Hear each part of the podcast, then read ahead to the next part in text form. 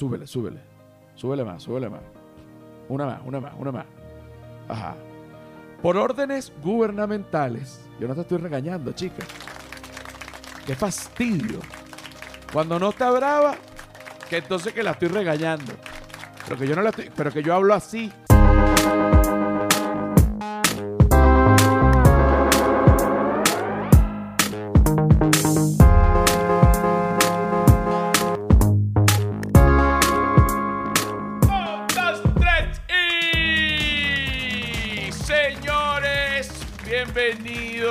Humano es un animal, episodio número 27, alegría y felicidad, cuánta alegría, cuánta felicidad, mucha alegría, mucha felicidad, por favor, ¿quiénes producen este espacio de gloria? O sea, ¿quién es esa gente que tú dices, oye, ¿quién es la gente que es? ¿Quién es la gente que es?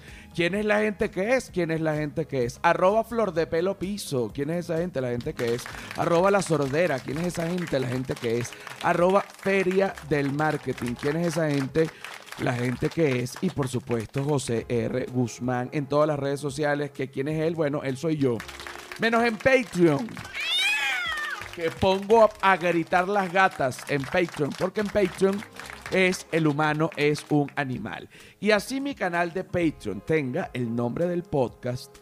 Obviamente hay contenido extra del podcast, pero, pero, pero, pero, pero, esto es un canal de contenido digital en donde ya se están haciendo una serie de cosas que, bueno, que vale la pena que ustedes inviertan. Esto es una inversión. Esto es como, como el Bitcoin. Esto es como, como, por ejemplo, ser trader. Esto es como, por ejemplo, bueno, todo ese tipo de cosas que dan dinero que no son las que hago yo. Que por cierto, que por cierto, que por cierto, todas esas personas que son trader y que se dedican a la bolsa y que, y que saben ganar mucho dinero y que saben hacerse millonarios en, en meses, eh, por favor, dejen de colocar sus, sus, sus anuncios publicitarios en mis posts. ¿Ah? ¿Por qué te lo digo? Pues te lo digo como un consejo de, de imagen. O sea, si tú estás queriendo publicitar en un post mío, que yo estoy hablando de una cosa, y tú colocas, si tú te quieres hacer millonario, por favor, manda un mensaje al DM que yo soy trader y te garantizo que el estatus y el dinero llegará a ti. Bueno, pero si tú tuvieses estatus y dinero, no estuvieses poniendo esto en un post mío, lo que eres es un pelabola de los peores. Está mal eso, amigo, no puedes hacer eso. Tienes que encontrar otra manera de publicitarte más allá de poner tu nombre y mandar a que te manden DMs desde los posts de otro. Por otro lado, bueno, chicos, tengo cuatro perras en Caracas. ¿Me puedes poner una música triste? Una música de no tan triste que me lleve a la miseria, sino relativamente triste. O sea, una música que, que sea triste, reflexiva, pero que también tenga algo de esperanzadora. ¿Qué te parece eso? La gente aplaude. Yo ni entiendo, pero bueno, así es este programa. Yo no, ya no puedo hacer más nada, hay cosas que se escapan de mis manos. Yo decido irme de Venezuela en algún momento, mi país natal, bueno, porque sencillamente yo sentí que a nivel laboral ya yo había llegado a un techo y no podía lograr más allí, porque, bueno, hay una dictadura y, se robaron y tumbaron todas las estructuras y no hay canales y no hay nada. Eh, la última emisora en la que yo estuve es la Mega 107, que les mando un saludo, los amo y los adoro. A Jaime, a Karima, a Monona, a todo el mundo, por, el amor de Dios. Por órdenes gubernamentales tuvieron que sacar el programa en donde yo estaba. Eh, para ver, súbele un poquito esa música. Súbele, súbele. Súbele más, súbele más. Una más, una más, una más. Ajá. Por órdenes gubernamentales. Yo no te estoy regañando, chica. Qué fastidio. Cuando no está brava, que entonces que la estoy regañando.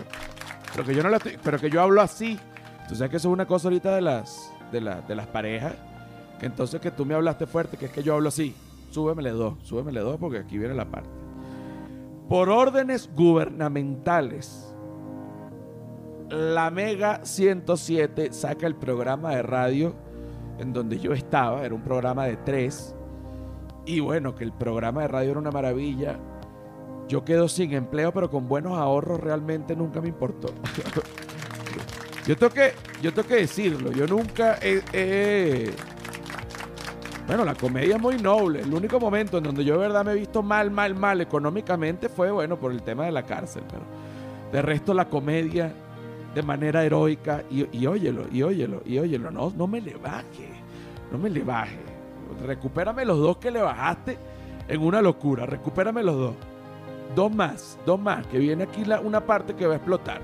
La comedia de manera heroica siempre, bueno, me ha mantenido y, y, perfecto, chicos. Yo me llevo muy bien con mi profesión. Estoy en Venezuela, me quedo sin trabajo, digo, acá ya no puedo subir más. No puedo subir más porque, bueno, porque ya, ya, ya no se puede, ya no, ya no se puede aquí. Cerraron todo. No, no, no, hay, no hay superación. Decido irme a México y como daño colateral, bueno, esto trae que dejo a cuatro perras en Caracas con mi papá. ¿Ok? Mi papá que ya es un, señor que yo le estoy dando vida porque bueno, mi papá está recién casado. ¿ah? Aplauso. Bájamele dos. Le estoy dando vida con esas perras cuidándomelas. Y de repente, bueno, mi tía también este, está cuidando allí las perras. Yo las amo. Pónmelas por FaceTime. Y entonces la perra no entiende nada, pero yo las veo. ¿Cómo estás? Y la perra, bueno, ella se va a jugar, pues no, no entiende nada. Pero bueno, yo las veo. Las mantengo pero, pero uno se siente en el fondo con cierta culpa porque a pesar de que uno está cubriendo y manteniendo todos los aspectos de esas perras, incluyendo mi tía, ¿te parece eso? No vale, incluyendo mi tía no. Las cuatro perras son Rottweiler y las otras pura callejera. La que está mejor de salud es la más vieja, que tiene ya como 12 años eso en edad de perro es como 120 años, es el equivalente a la reina Isabel. Seca como un palo duro, va más allá de la muerte. Hay gente así. La gente gorda muere, siempre. Cuando tú ves que alguien dura mucho, es porque es flaquito seco como un palo. Es, increíble. La gente seca, dura. La gente gorda no dura. Yo estoy de los que, así que aprovechenme, aprovechenme porque yo de seco no tengo nada, súbemele dos que viene otra vez la parte. Me llama mi tía y me dice, frijoleta, no puede mover una de las patas de atrás, está llorando. La llevan a un veterinario, dicen, tiene la fiebre de las garrapatas. Yo digo, Dios mío, no puede ser, me cobran ya 250 dólares. Oye, que bueno, nada, no hay problema, eso, es como una, hija, una amiga profunda, yo lo mando. Resulta que no es el diagnóstico. Luego me mandan, súbeme el dos, que viene una parte para que tú veas. La gente que está afuera suele pensar que en Venezuela se está acabando todo, que no queda nada, pero no, está el doctor Troconis, neurólogo canino. Lo recomiendan. Bueno, llevan a mi perra Frijoleta, el doctor Troconis, en este momento, en este momento, está haciendo una una tomografía, chico. Una tomografía con equipos de humano y hasta mejores, una clínica hermosa, eh, porque entonces resulta que Frijoleta tiene una vértebra comprimida, porque pega unos brincos y baja al patio a, comer mango y a comer aguacate, que supuestamente los perros no pueden comer aguacate, pero en la casa hay una una mata de aguacate, cuando da aguacate los perros se dan un banquete que no tienen idea, hizo un mal movimiento, otra de, las de las perras más grandes, yo no sé. Entonces, bueno, una compresión. Entonces me dice, yo creo que no va a ser quirúrgico, pero eso lo va a decir la tomografía. Yo digo, súbemele dos. Ojalá. ¿Cómo se cura eso? Con fisioterapia. Yo digo, bueno, vamos a hacerla. Sí, pero eso cuesta, ya en lo que va, vamos por 500 dólares. Y en ese momento yo dije, 500 dólares más los 250. 750 dólares hasta ahorita. Entonces dije, súbemele dos. Teniendo también un papá viejo y pobre, creo que es mejor poner a dormir a las perras. ¿Te parece esa reflexión? No, no se van a poner a dormir a las perras. Primero pondría a dormir a mi papá antes que poner a dormir a las perras. Y bueno, definitivamente el doctor Troconis, de lo mejor, chico, que hay en Venezuela, eh, eh, veterinario, neurólogo, al punto de que quiero que mi papá vaya donde el doctor Troconis, porque sí sale más barato que un médico de, de humanos. Y si el doctor Troconis es neurólogo de perro y entiende cómo funciona una columna de perro, va a entender cómo funciona la columna de mi papá, que es un viejo tranquilo, mestizo. Mi papá no es puro, no tiene ni pedigrí ni nada. Está vacunado y todo el tiempo se le ha mantenido muy bien. Entonces, bueno, ya tú sabes. Te voy a mandar a mi papá, doctor Troconi, para que además también me le mande la perrarina que todo me lo ponga muy bien y me le ponga la pargovirosis para que no se me afemine el viejo. ¿Qué es eso?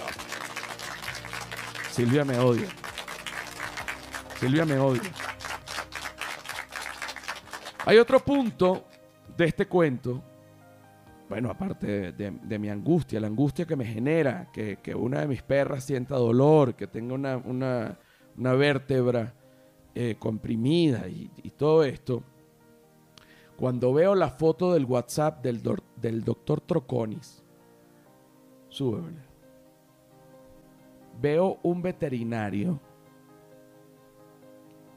tan bello, tan sexy, un hombrote, peludo, pelo un poco largo, tú sabes, desgarbado para que no piensen que, ajá. Y yo digo, un momento, este doctor no solo, no solo cura, cura perro ni cura gato. Este doctor cura mujer. Doctor cura mujer. Y hay que tener mucho cuidado con este doctor cuando vaya a hacer la tomografía. No permitir que, tu pareja, sea hombre o sea mujer, pues muy, muy sexy, entra a la sala de la tomografía. Porque no, que ven para enseñarte. Para enseñarte que, doctor, enséñeme las placas. Muy peligroso. Porque además uno ante el veterinario ante el doctor Troconi, disculpe, yo no sé si usted es así. Yo no, yo no sé si el doctor Troconi es así. Yo me, me, atrevería a poner mis nalgas en el fuego por él, pero no lo conozco realmente. Solo lo conozco por unos, unos mensajes y un diagnóstico de, de WhatsApp. Oye, me ahogué. Estoy. Me está dando una locura porque es la emoción del doctor Troconis. El punto es que yo no sé si el doctor Troconis sería capaz de hacer este, estas locuras que yo estoy diciendo. Espero que no. Lo cierto es eh, que, bueno, que, perfectamente es, un peligro si tú quieres conservar eh, a, tu pareja. Tú no vas a llevar a esterilizar a tu pareja al doctor Troconi.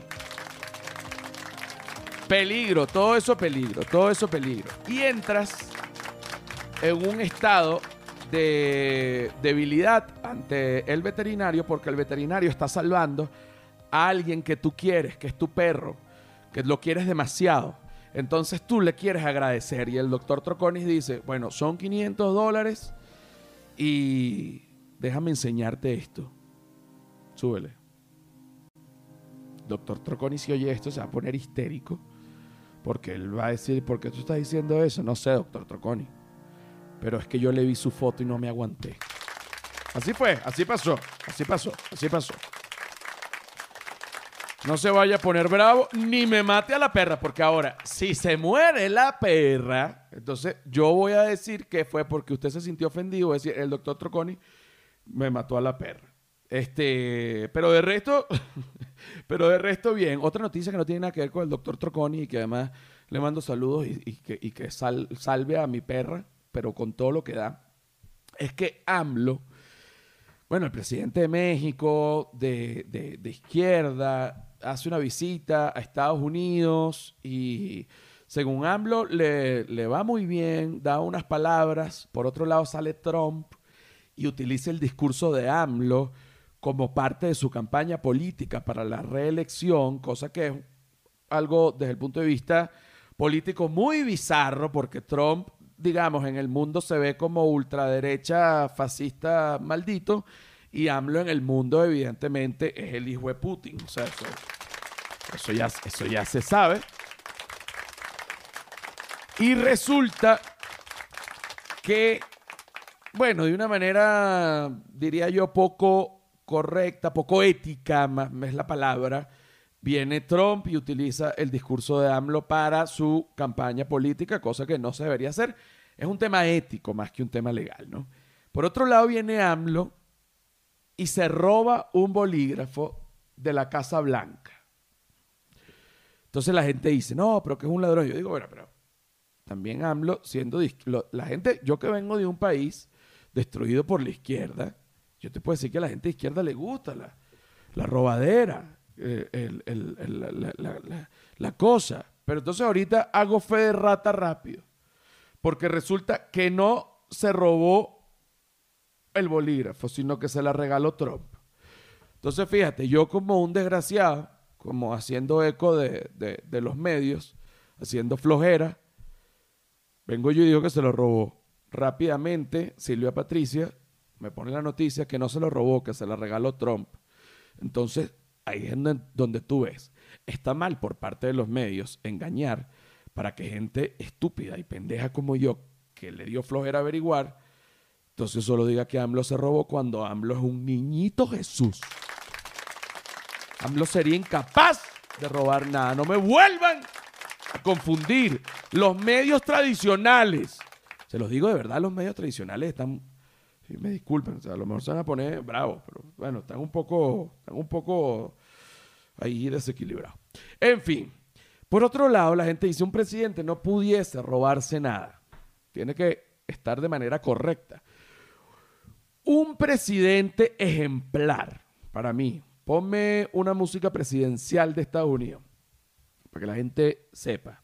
una, una pareja presidencial de Estados Unidos sin duda alguna, bueno, los Obama, por favor, Barack y Michelle. Michelle, no sé si se dice Michelle o Michelle, porque es igual que decir sushi o sushi. Entonces hay que tener mucho cuidado. No tengo muy claro. ¿Es Michelle o Michelle? Es Michelle.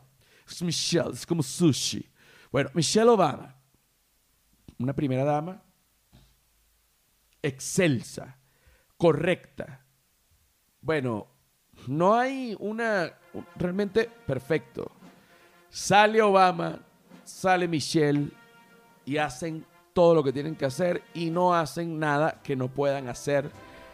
Bueno, se comportan de una manera tan correcta, logran cosas tan bellas, la gente los quiere tanto.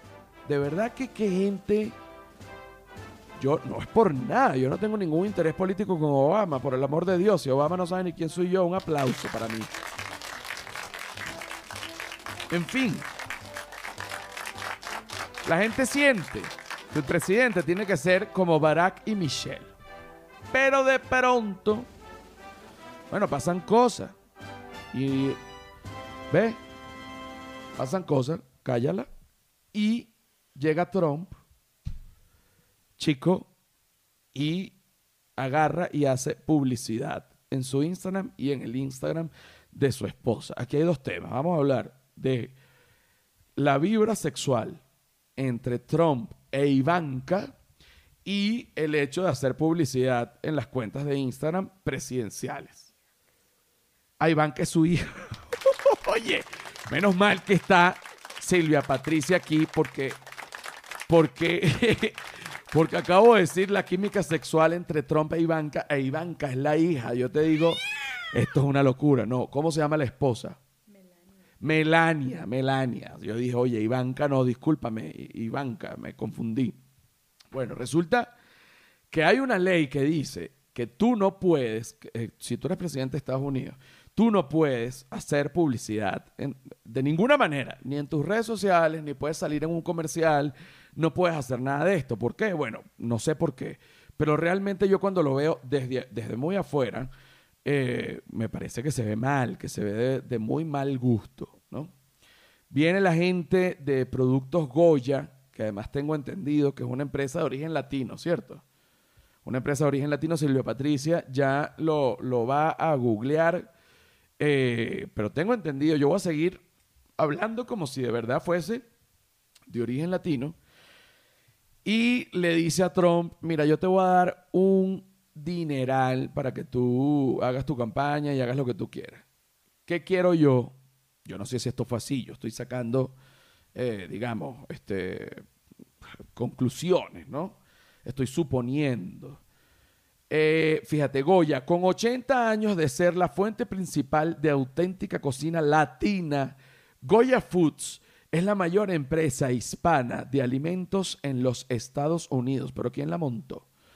La montó, ya te voy a decir, unos españoles. Ahí está. Goya la montaron españoles. Entonces no es latina. La montaron unos españoles, pero como que con unos latinos. Tú sabes cómo es. ¿tú sabes? Porque en los Estados Unidos eso sí que hay que todo el mundo se mezcla y que gozadera. Eso es parte de lo que, de lo que está pasando allá. Bueno, el hecho es que eh, Ivanka no, pero sí Melania pone una foto con un producto de Goya, pone y Trump también, que sí, con unos productos y una cuestión, Goya. La gente lo detesta eh, y la gente lo ve como una falta de respeto. Ciertamente es una falta de respeto. Ciertamente lo es. Pero a pesar del historial que ya trae Trump, de que es un demente transgresor, y de lo peor, hacia el lado negativo, porque yo soy un demente transgresor, pero me disculpas, hacia el lado reflexivo. Claro que sí. A pesar, a pesar de toda esta locura, yo pienso que hay una parte de Trump que no lo hace. Una sola parte, no es que todo. Hay una parte de Trump que no lo hace con maldad o con malicia. Lo hace porque Trump ya es un señor, ya que está patinando un poco. Cuando uno se pone un poco, mientras más viejo, uno de repente hace unas patinadas, uno hace unas cosas, unas imprudencias. Eh, Lo, lo vi en mi abuelo, este, lo veo de repente en, en- en mi papá, incluso yo que estoy envejeciendo mentalmente a pasos agigantados. Bueno, chicos, uno de repente hace una cosita. ¿Te parece eso? Viene Trump. Por otro lado, hace nada, antes de ayer o ayer, Trump agarra y tuitea una cosa con una música de fondo de Linkin Park. Y entonces le tumban el tweet. La gente dice, ve, bien hecho para Trump.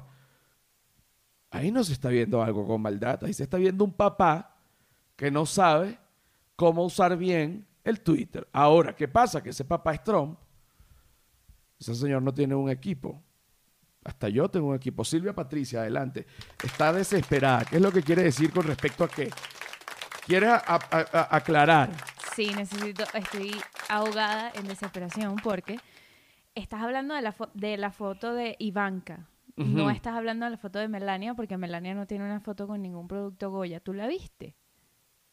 Ah, entonces, Esta es Ivanka. Esta es la foto que está viral y es Ivanka. ah, es la hija, no es Melania. Exacto, entonces... en- A ver, a ver, a ver, a ver. Esta- es- esta esa es la hija. Esta es la hija. Oye, con razón que no les vi química sexual. Yo estoy pensando que esta es la esposa. Bueno, entonces, en este momento ustedes se acaban de dar cuenta, para que, ustedes vean que el humano es un animal, es más que verdad. Yo pudiese regrabar esto y decir la noticia bien, pero no. Hago fe de rata de nuevo. Silvia Patricia se ríe, ¿no? Hago fe de rata de nuevo. Silvia Patricia se vuelve a reír, la gata maulla, ay, tilín, tilín, corneta. Y bueno, y ya estuvo, y este tipo de cosas pasan. El hecho es que AMLO no se robó un bolígrafo. El hecho es que Melania no hizo publicidad con nada. El hecho es que Ivanka sí es la hija de Trump. Y el hecho es que Ivanka y Trump no tienen química sexual, ya sé por qué, porque son padre e hijo. Pero son conclusiones y además, y además, en esta sección, en todo esto que yo hice, hablé y ataqué a los medios de comunicación tradicionales y les dije que por qué me engañaban y les dije que eran unos flojos. Por lo mismo que yo acabo de hacer. Señores, el flojo soy yo. Cometí todos los errores. No se puede ser. Entonces, en este momento, yo pido un aplauso sentido a los medios de comunicación tradicionales, quienes han soportado mi maldita conducta todo este tiempo. Oye, como gritan. Están locos. Está bien. Yo sé que yo los pongo bravos, pero, pero yo me. Mira, yo me equivoco y ahí mismito yo digo, si yo me equivoco, si yo siento que me equivoco, porque hay veces que la gente dice, ahí te equivocaste, y yo estoy seguro que no, y digo, estás loco. Da dos semanas para que tú veas que, que se asienta esta, este conflicto, para que tú veas que no me equivoqué. Pero cuando yo siento que me equivoqué, yo digo, perdón, perdón, perdón. Esta es, esta es la changa del perdón. Si no me quieres perdonar, ¿ah? anda a mamarte un huevo. Porque ya uno está pidiendo perdón. Ah, que yo no te voy a perdonar. Ah, que te... No me quieres perdonar. ¿Quién te pide perdón con una changuita rica? Solo yo. Perdóname. Son el tipo de cosas. Son el tipo de cosas que pasan. Les recuerdo que Obama es eh, afrodescendiente. A veces la gente lo olvida, ¿no? Y lo es. Michelle, afrodescendiente. A veces la gente lo olvida y lo es. Recordemos que Trump es blanco, a veces la gente lo olvida y lo es. Bueno, de hecho Trump es anaranjado. Pero bueno, esto último yo se los dejo así para que ustedes piensen, oye, que Obama que, pero qué es lo que yo, está, esto fue algo reflexivo. Ya venimos con más del humano. Es un animal episodio 27. Claro que sí. Maricocococococote.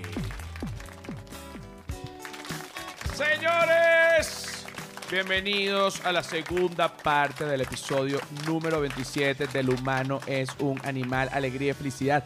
Cuánta alegría, cuánta felicidad, mucha alegría, mucha felicidad. Whiplash. Whiplash Agency. ¿Quién es la gente de Whiplash Agency? ¿Por qué este animal grita eso de esa manera? Bueno, porque la gente de Whiplash Agency es no solo la gente que es también sino es la gente que te va a diseñar tu página web. Entre otras cosas, cuando tú veas esa página web diseñada, tú vas a decir, pero coño a su madre, ¿quién es esta gente? ¿Será la Virgen María hecha gente que diseña página web? No joda, qué vaina tan de pinga. Entonces en ese momento tú dices, Whiplash Agency es la excelencia hecha vulgaridad, chico, qué maravilla. Por otro lado, ah, por cierto, esto se escucha, este podcast se escucha por Google Podcast, Apple Podcast, Spotify, uh, Patreon, uh, YouTube, uh, bueno, tú sabes, por todos esos lados. Hay que estar pendiente. Mira, he decidido, he tomado ciertas decisiones como adulto responsable con respecto al mundo y a la ecología. En todo este tiempo de confinamiento, eh, bueno, una parte que no se trabajó nada, una parte que fue mucha angustia, pero ahorita es una parte de mucho, mucho, mucho, mucho trabajo, a pesar de que sigue siendo home office y es que a mí me gusta mucho, sigue habiendo una cantidad eh, de trabajo absurdo porque la gente está como de alguna manera, incluyéndome, poniéndose al día con todo lo que dejó de hacer todo este tiempo, la economía difícil, bueno, todas estas cosas eh, que, que van pasando. Y este tiempo, aparte de trabajar, lo he dedicado a ver documentales, ¿no? Algunos documentales cuando no me quedo dormido, porque me quedo dormido con mucha facilidad, ya cuando es de noche, uno termina de trabajar, hace la cena, todo en tu propia casa y ese viaje largo, ¿no? De la sala al cuarto, luego de trabajar un viaje largo en la noche de la sala al cuarto y te tiras en esa cama, pones un documental. He visto algunos documentales sobre eh, bueno, lo que está pasando con la Tierra, lo que está pasando, el, el calentamiento global. eh, bueno, que sencillamente estamos, el, el, el, el vi- el- el vidrio no, el plástico, y que Leonardo DiCaprio, Leonardo DiCaprio, Leonardo DiCaprio. ¿Qué fue lo que hizo Leonardo DiCaprio, Silvia Patricia? Que, que además Silvia Patricia es la que tiene toda esa información porque hoy yo me estoy autocastigando por la flojera que cometí en la primera parte de, de este podcast, El humano un animal. ¿Qué fue lo que hizo Leonardo DiCaprio? Háblame pegadito, háblame pegadito, háblame pegadito ese micrófono. Vamos. Bueno, eh, Leonardo DiCaprio eh, publicó en su, en su Instagram oficial eh, una serie, un, un carrete con, con una serie de imágenes que mostraban la crisis del agua en Venezuela, denunciando que en Venezuela pues había un mon- o sea, hay una escasez de agua bastante grave. Eh, mm, dio Leonardo- un montón de cifras, dio como que, miran, sigan a esta cuenta para que entiendan qué es lo que está pasando allá. Y O sea, Leonardo DiCaprio agarra y, y investiga un poco, eh, mucho más de lo que he investigado yo, que soy venezolano, eh, y- pero para poner a alguien de la talla de Leonardo DiCaprio, digamos, esto no es algo que lo haya hecho, por ejemplo, Edgar Ramírez, porque hay algo que es bien cierto, que es que eh, si, si de pronto lo hace Edgar Ramírez por ser venezolano, uno no le presta tanta atención. Lo está haciendo Leonardo DiCaprio, que tú dices, bueno, Leonardo DiCaprio no debe ni saber dónde queda Venezuela. Claro que sí, porque él grabó Diamante de Sangre y ahí se habla de una cosa de Venezuela en esa película. Pero Leonardo DiCaprio se preocupa por la falta de agua de, Venezuela, por, el mal tratamiento del agua, por, por todo lo que está pasando, no en todos los niveles, sino a nivel del agua. Mira, señor, usted, señor, señora, joven, niña, niño, bebé, este, este, este podcast también lo escuchan bebés y varios bebés. Tres. Tres bebés. Óyelo. Bueno. Momento raro, pero así es. Se los digo a todos los que escuchen este podcast. Si Leonardo DiCaprio está montando fotos y cuestiones de Venezuela, es porque Venezuela ya está a nivel de África. Ya cuando tú ves que Angelina Jolie ya fue y habló, tú dices, estamos a nivel de África. Que Leonardo DiCaprio que se preocupó, eso es como, como tú donde ves que está Nat Geo, es porque una cebra se va a morir. Si tú ves un camarógrafo y tú eres cebra, tú dices, coño, estoy mal. Si tú eres venezolano y ya está Leonardo DiCaprio y Angelina Jolie rondándote, eso es porque estás boqueando, amigo. Boqueando, te lo digo. Hay que tener mucho cuidado porque como Venezuela, como, como país, este, bueno, está terrible. En fin, todas estas cosas que pasan, todo enfocado a la parte ecológica, no política, que por supuesto también todo esto viene como, una, como un daño colateral del, del- de la, digamos, de la inclinación política que, que- que- que tiene la gente que está mandando en Venezuela, que ahorita ya ni se sabe, pues supuestamente es una gente, pero como que no es, y no es la gente que no es. Para la gente que no es venezolana, bueno, no te lo voy a explicar, suéltalo. El hecho es que yo veo, bueno, he visto todos estos documentales de, de- de situación, de que tienen que ver con el agua, que tienen que ver con el sol, que tienen que ver con el oxígeno, que tienen que ver, o sea, el, el- porcentaje de agua potable que hay en el mundo es muy, muy, muy poco. Hay una gran cantidad de agua, pero es agua salada. Esa agua no se puede tomar. Obviamente se puede desalinizar, es un proceso, pero bueno, es un proceso costoso, etcétera. Y no es mentira, no es mentira que hay unas estimaciones que dentro de 20, 25 años es muy probable que si seguimos así y no hacemos nada, nos quedemos sin agua y haya que desalinizar el agua salada y entonces va a ser carísima el agua. Bueno, una cantidad de cosas que yo ni siquiera eh, me pudiese imaginar, pero fíjate que desde que uno es niño, uno dice, no, eso no va a pasar y pasa, eso no va a pasar y pasa, eso no va a pasar y pasa. Y, y de verdad que, bueno, que va hacia, hacia peor, ¿no? He decidido yo contribuir con el planeta para evitar que, bueno, otra cifra terrible, y, permítanme retomar, lo vi también en Nat Geo, dentro de 10, 15 años se van a extinguir los elefantes. ¿Qué te parece eso? Aquí, aquí tengo uno para que, para que nos acordemos. Si seguimos así, de 10 años, 10 años no es nada. 15 años no es nada. De 10 a 15 años ya no va a haber más elefantes. Cabra sí. Y bebé.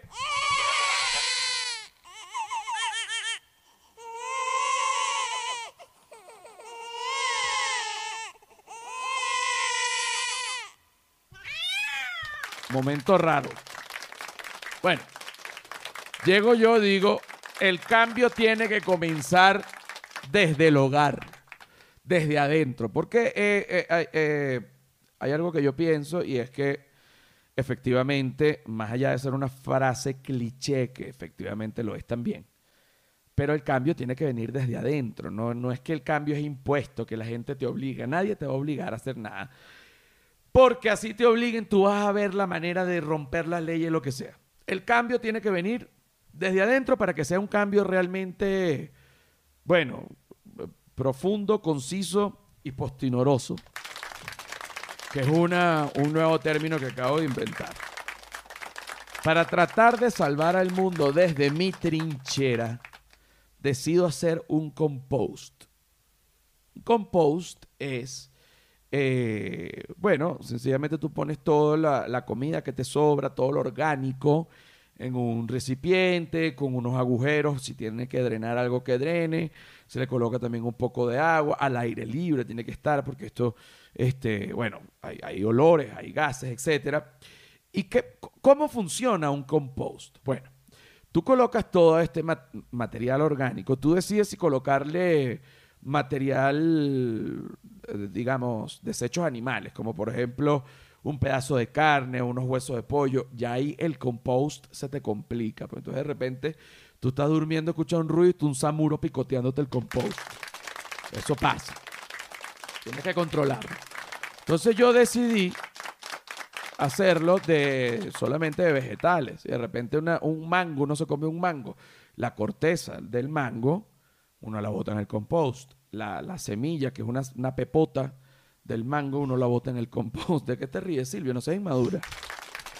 Uno se come un, cherry, un cherry que tiene una pepitica adentro, uno la bota en el compost.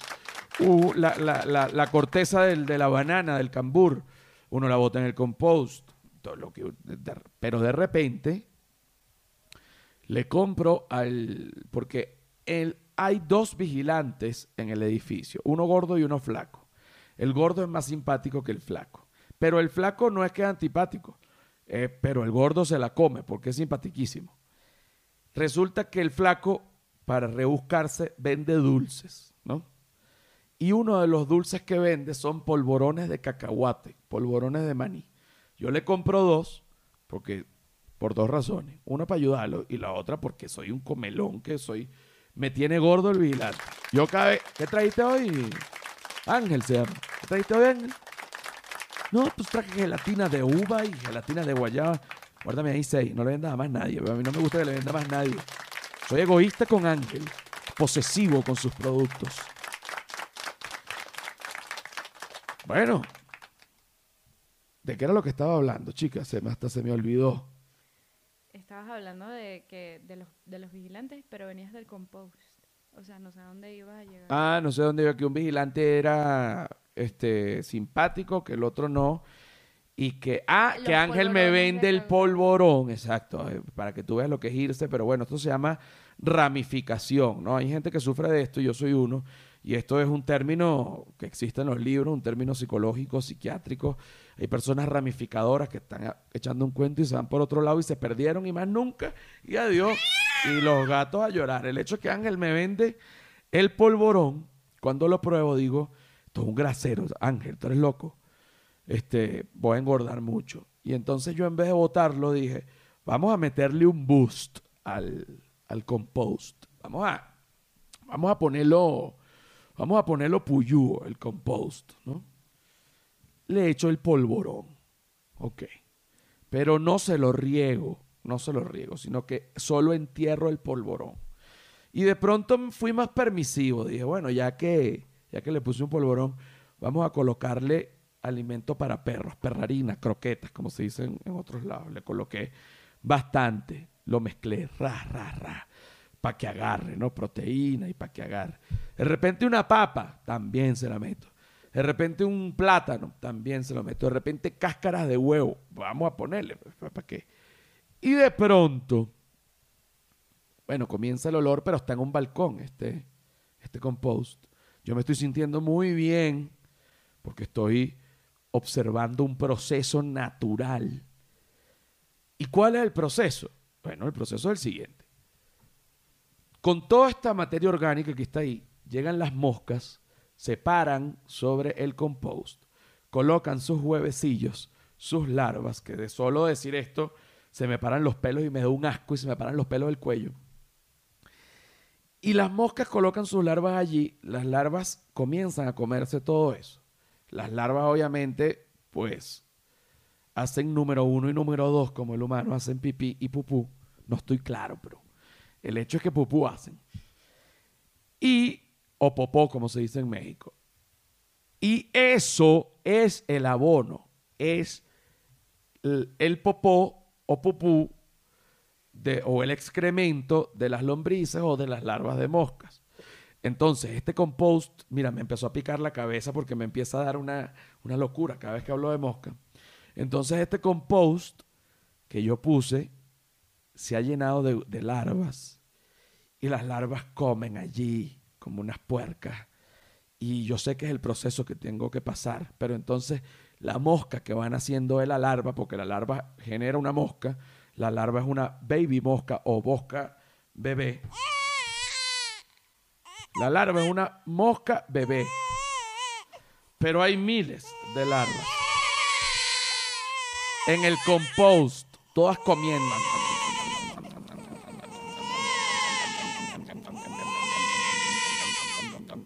Hasta que crecen. Y sale una mosca con pelos. Uy, me pica la nariz también. Y se meten en mi casa. Entonces yo, con una raqueta eléctrica, las caso, pero son gordas, porque son moscas que cuando fueron larvas comieron alimento para perros y comieron cáscara de huevo y comieron de todo. Son unas animalas, pelúas, como con barba, y se chupan las manitos y van con todas sus bacterias a pararse encima de los perros y a pararse encima de mí y encima de, Silvia. Uf, qué asco me da eso. Entonces en ese momento dije, oye, preferiría que, que explotara la tierra de una vez antes de este poco de mosca. Ando yo, cazador de moscas. Da asco, da asco, pero eh, esto tiene, así como tiene un costo, tiene un premio, que si tú logras tener la paciencia y esperar que este proceso se dé y que esas larvas se coman todo y que esto ya sea abono, lo que tú siembres ahí, bueno, eso es como decirte estar cerca de Nacho la criatura. Eso es demasiado fértil, o sea, tú te paras en esa tierra, tú que has preñado, eso es como, eh, cuidado con, con, con Nacho la criatura, cuidado con Nacho la criatura, porque ahorita ya tuvo una bebé, pero eso que tú crees que es el último. Joda. Soy un demente, chicos. Ok. Bueno, pero igual ya estuvo. Eh, ¿Hasta cuánto? Que eso no es problema tuyo. Es verdad. Mira, últimamente soy biker. Yo nunca pensé que iba a decir esto. Soy biker. Me compré una bicicleta Schwim, de, que además está inspirada en un modelo de los años 70, y le puse luces, y le puse campanita, y le esta, esta misma bichita, le puse, y yo voy, si cualquier cosa se me atraviesa alguien, y cualquier a veces voy solo para practicar el movimiento, para la memoria muscular cuando venga una emergencia y le voy dando. Gente que está lejos voltea y le voy. Y de verdad que la eh, utilizar la bicicleta como medio de transporte, como medio de transporte de verdad, que sea tu vehículo, no una moto ni un, ni un, ni un carro, sino que el motor seas tú, oye, tú te das cuenta de muchas cosas eh, sobre tu cuerpo. Y uno es permisivo cuando, por ejemplo, uno va a hacer ejercicio, uno ya estoy cansado y uno para. Pero cuando vas por la calle con la bicicleta y vas por una, te equivocaste en el, en el, en el Google Maps y pusiste no la ruta de bicicleta, sino la ruta de, de vehículo, y te metes por una autopista en bicicleta y ya no te puedes devolver. Este, tú sabes que ya tú tienes que ir a una velocidad, aunque sea por lo menos 80 kilómetros por hora, pero el motor eres tú, tus pequeñas nalgas y tus piernas. Y entonces tú pones quinta, ¡pac, pac, pac! y cambias y le das. Y ahí no hay que, espérate que estoy cansado. Ahí lo que hay es que si no te apuras, te van a atropellar. Y entonces en ese momento, a pesar de que tú sientes que se te queman las piernas y las nalgas, tú no paras. Tú, llegas a donde tienes que llegar, luego si paras, te pones pálido y te dan ganas de vomitar. Porque el esfuerzo fue mucho. Lo cierto es que le recomiendo a todo el mundo que viva su vida en bicicleta. Eh, obviamente fortalece el cuerpo, te bronceas. Bueno, el, el- alma te la limpia. Obviamente si es muy lejos y si hay mucha subida, maldice y, y dice, coño de su puta madre, ¿por qué me vine en bicicleta? Está con una inventadera y llegas mojadito, sudadito, llegas a, a la reunión o donde tengas que ir, pero de regreso es bajada y entonces gozas. Eso, lo que es subida para un lado es bajada para el otro. Y si para si pa llegar fue fácil, no llegué fácil, pura bajada. Ya tú sabes que para devolverte, calcula una hora antes, mi niño. Porque vas a tener que, bueno, que quemarte las nalgas. Por otro lado, la gente, bueno, hay gente que, que, que me juzga porque estuve preso, gente que no. Pero yo quiero decir aquí, quiero nombrar y quiero, para, para, que, para que las personas que escuchan El humano es un animal tengan una idea de, la clase de personas que han estado presas, al igual que estuve yo. A lo mejor no por las mismas razones, pero que han estado presas. Y por eso tenemos acá a Silvia Patricia, que hoy día es, para la gente que está viendo y no solo estoy yendo, es solo una voz, un aplauso. Está bellísima y está, solo tiene pantalones porque está topless con unos grandes senos que me encantan, bebé bella. Vámonos para la caracola. ¿A quién? Ponme una música de, de, que- de gente que han metido presa. Pues, a mí me gusta ambientar porque hay personas que escuchan este podcast por, por Spotify, por Google Podcast, por Apple Podcast. Están haciendo exercises en, en workout, en, en- un rooftop y de repente ponen el humano es un animal que en ese momento ellos no están interesados de verlo, sino de solo escucharlo, entonces uno ambienta esto con toda una malicia para que la gente lo viva, ¿no? Para que la gente lo sienta y para que la gente entienda, porque con la música y la comedia los mensajes y la verdad fluyen más rápido. Es como son como unos lubricantes, mucho cuidado. ¿A quién han ¿A quién han metido preso? Ponme una música corta de preso, pues, una música de preso. Porque al final es de preso que vamos a hablar. Una música de preso.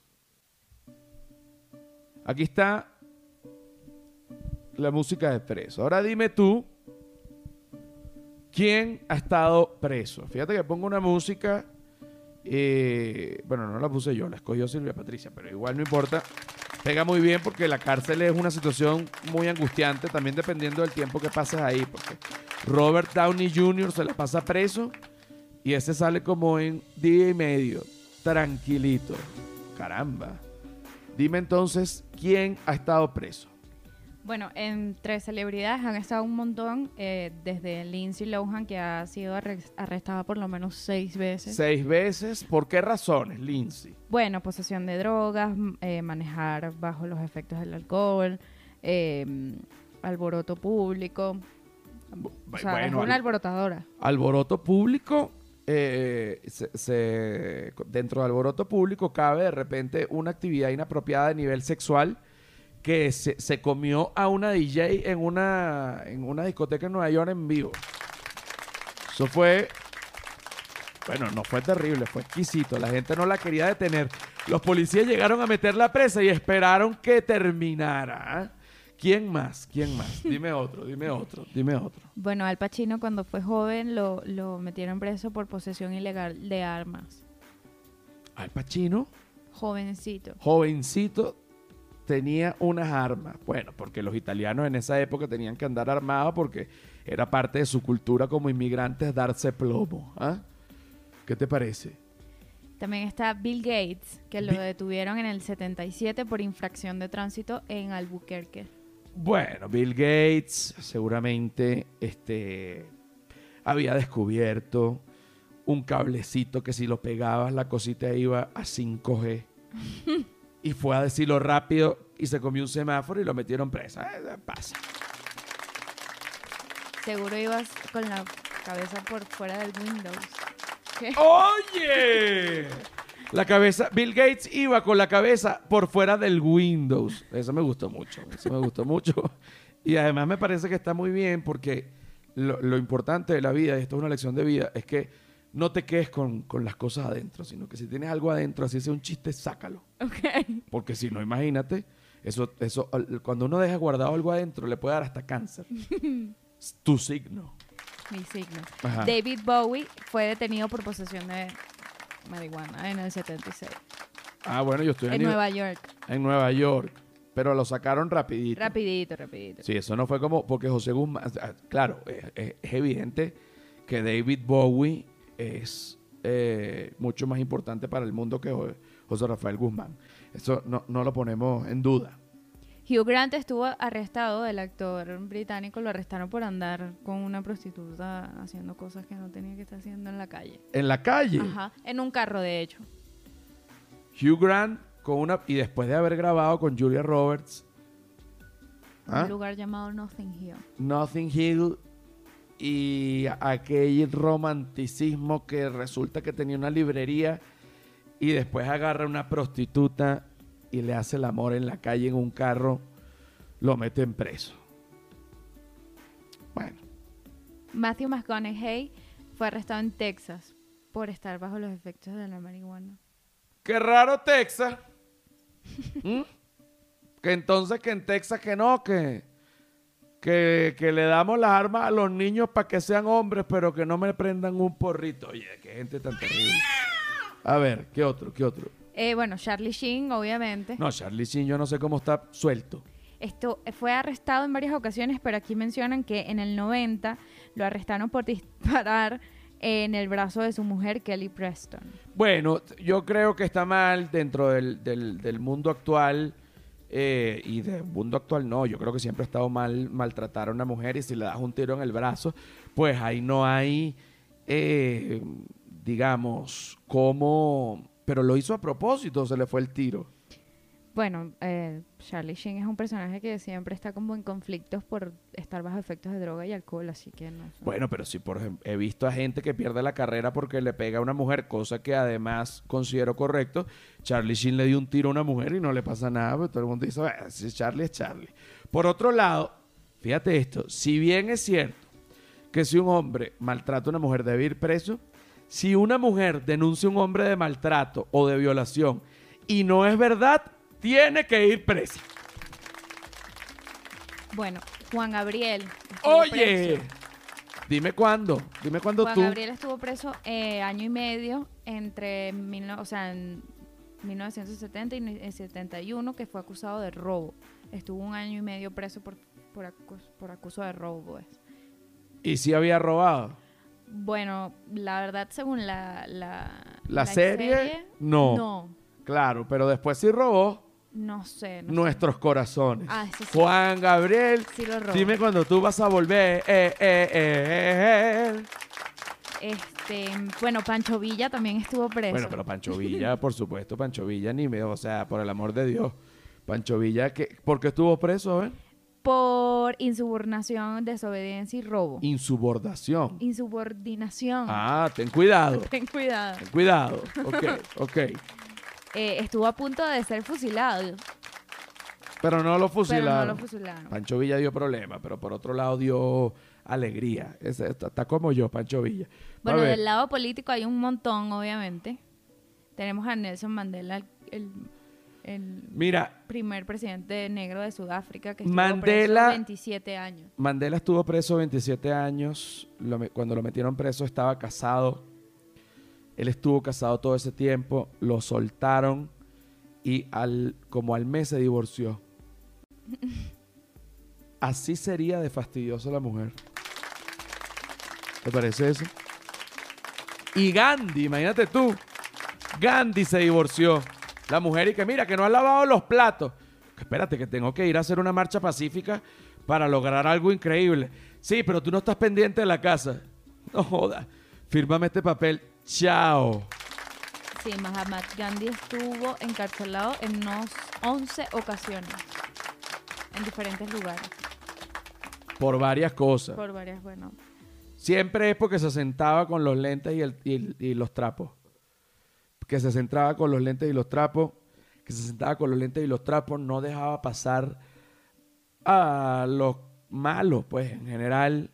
Y entonces lo- te vamos a, a matar. Mátenme, que yo estoy aquí para eso. La gente sabía que si lo mataban lo iban a martirizar. Entonces no lo mataban y bueno, Gandhi a puro... Yo estoy tranquilo, estoy aquí esperándolo a pura paz. Logró todo. Sin embargo, cuando la mujer se le puso fea, adiós. Adolf Hitler estuvo preso unos del 1989 a 1945. No, 89 No, nueve 40 meses. Sí, él estuvo preso en... Nueve meses, sí, esto es como que... su- No, pero del 89 no. No, no, no. No, en, de- eh, en el, como en el 39. Ajá. No, como el... Ve a, ver, ve a ver, ve a ver qué fecha. Porque en el 89, si fue en el 89 yo estaba en primer grado y cambiaría la historia, teníamos... 1800. ¿Cómo va a Eso fue cu- cuando nació. Esto está mal aquí puesto. 1800... Nació 1800. en 1889 y se murió en 1945 Adolf Hitler. Ay, eso sí, Exacto. eso sí. Estuvo Y- preso, pero bueno, no importa Exacto. cuando estuvo preso. Lo claro, que- lo porque que- aquí- dicen que lo metieron preso de por un la- golpe de Estado. De un golpe de Estado. Fue como, en 1923. so- fue como nuestro bebé Chávez. Fue como nuestro bebé Hugo Chávez Fría, que también estuvo preso. Y Leopoldo López también estuvo preso. Enrique Capriles Radonsky estuvo preso. Yo de toda la gente que ha estado presa, hay gente que la han tratado mejor y hay gente que la han tratado peor. Eso se ve cuando la gente sale. Pero el que yo no entiendo nunca cómo estuvo preso fue Leopoldo, que dentro de que estuvo preso pudo hacer un muchacho. Yo, yo- salió, Leopoldo salió con una forma física increíble hacia lo musculoso, no salió pálido y en plena cárcel pudo hacer un muchacho. Yo que estuve preso en Estados Unidos, eso es, yo no sé dónde estuvo, yo hubiese, a mí me hubiese gustado. A mí me hubiese gustado hacer un muchacho y, o por lo menos, que yo digo que lo torturaron y todo. Yo, yo no pongo en duda eso porque yo no estuve con él. Pero bueno, lo torturaron por un lado y lo dejaron hacer muchacho por el otro. Rara, raro eso. En fin, un último. Bueno, tenemos ten- un político más. Obviamente Martin Luther King estuvo preso en Bueno, un poco de muchísimas ocasiones. Capriles. Capriles estuvo preso, A ese sí lo dejaron tostado. José Muji- Mujica también estuvo ¿Quién preso. es José Mujica? Eh, Pepe. Pepe, Pepe Mujica. Pepe Mujica estuvo preso de la que son las ilegalidades de los marihuana. Fue guerrillero del Movimiento de Liberación Nacional Tupamaros, imagínate. Pepe tú. tiene como 12 muertos encima, cuidado si no más. Justin Bieber también estuvo preso. Bueno, pero Justin Bieber ahorita es evangélico. Eso es una cosa que voy a decir aquí y lo digo con toda la propiedad y quiero cerrar esta parte. De verdad, yo no tengo problema con nadie, pero mira, los evangélicos, primero, mal gusto para vestirse. Segundo, muy insistentes. Tercero, todo Dios, todo Dios, todo Dios. Eso fastidia. Yo entiendo que ustedes como religión quieren tener embajadores para que, la, para que Dios, pero mira, créanselo primero adentro para que después anden con el fastidio de Dios. Están muy fastidiosos. Se están vistiendo muy mal. No, no, no. Esto es un consejo a los evangélicos. Esto no se trata de atacar a Dios ni atacar a nadie. Estoy diciendo los evangélicos. Aquí no tiene nada que ver Dios. Se están vistiendo mal, están bebiendo mucho, están muy, están muy, están muy de mal gusto. Está muy fastidioso y repetitivo. Cambien el discurso, vayan a ver. La gente que se mete evangélica no vuelve. O sea, eso es peor que, el, que, que la coca. O sea, ser evangélico es peor que cualquier droga. Yo, no, yo he visto gente salir de las drogas y he visto gente que no ha podido salir de los evangélicos. Tengan cuidado con los evangélicos. Tienen un nivel de adicción grandísimo. Y después que ya tú eres evangélico, entonces después no quiero el lamento. No, que me estoy vistiendo raro. No, que me estoy comportando raro. De bola si eres evangélico. Dios mío, qué miedo. Miedo. Cuidado. Cuidado. Ahora, de resto, lo demás, bueno, todo lo que quieran. Este, Dios, todo recen, pero que no sea como, que no te vuelva loco, pues que no te, que no te cambie tu personalidad y que no te lleve a ser un cretino de, de mal gusto. Y con esto, y con esto, y con esto, y lo digo de verdad, ya venimos.